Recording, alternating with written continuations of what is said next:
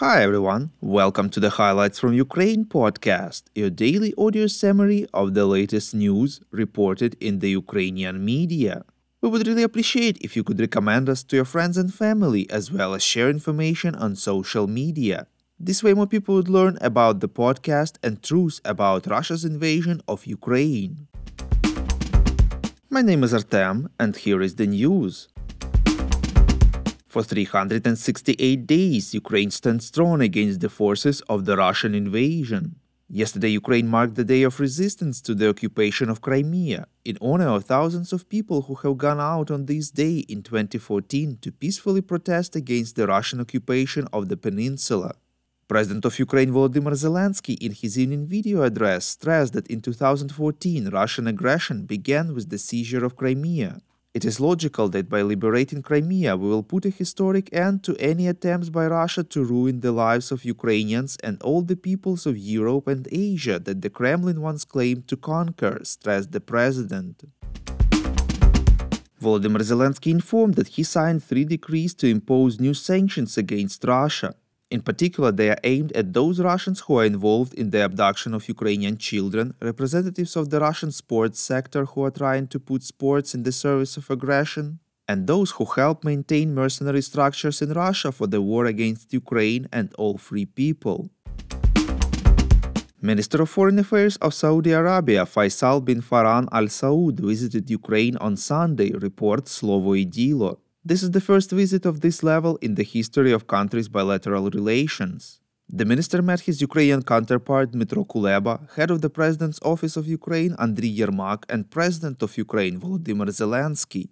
According to Yermak, Saudi Arabia will supply Ukraine with an aid package worth 400 million US dollars, which consists of 300 million US dollars worth of oil products and 100 million worth of humanitarian aid. Explosions occurred at the Machulichi air base in Minsk Oblast in Belarus on Sunday morning, reports Ukrainska Pravda. According to BYPOL Initiative, the front and central parts of the aircraft, the avionics and the radar antenna of the A-50 long-range radar tracking aircraft of the Russian Air Force were damaged as a result of two explosions. Head of the initiative, Alexander Azarov, claimed that the attack was conducted by Belarusian partisans with the help of drones. The operation was being prepared for several months. This aircraft arrived in Belarus on January 3, 2023, and made 12 flights from the local airfield. There are only 9 such aircraft in the Russian Air Force, and only 6 of them are modernized. According to Belarusian media Belaruski Hajun, the cost of such an aircraft is 330 million US dollars.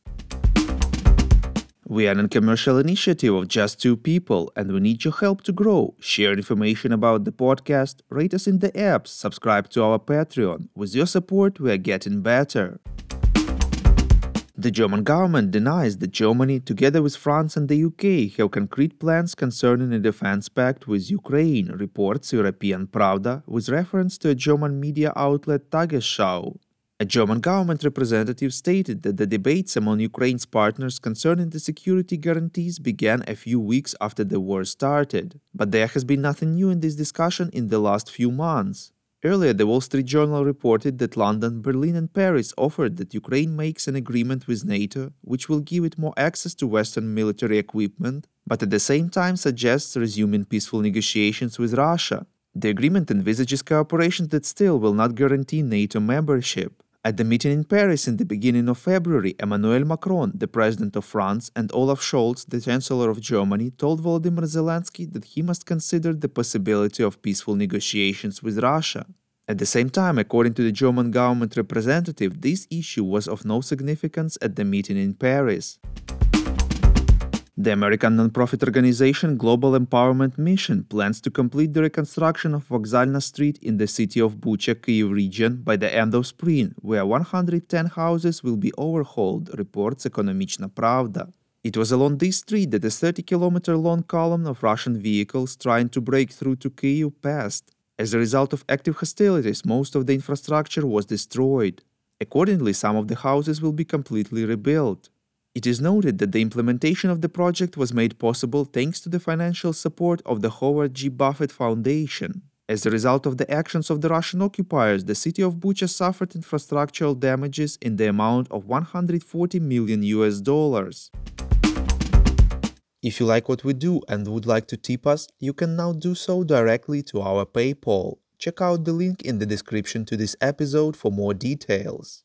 And as usual, you can subscribe to our Patreon. In gratitude for your help, we will give you access to a series of exclusive episodes on wartime life in Ukraine. We call on you to demand from governments of your countries to impose the toughest sanctions possible on Russia and its citizens to stop their invasion of Ukraine.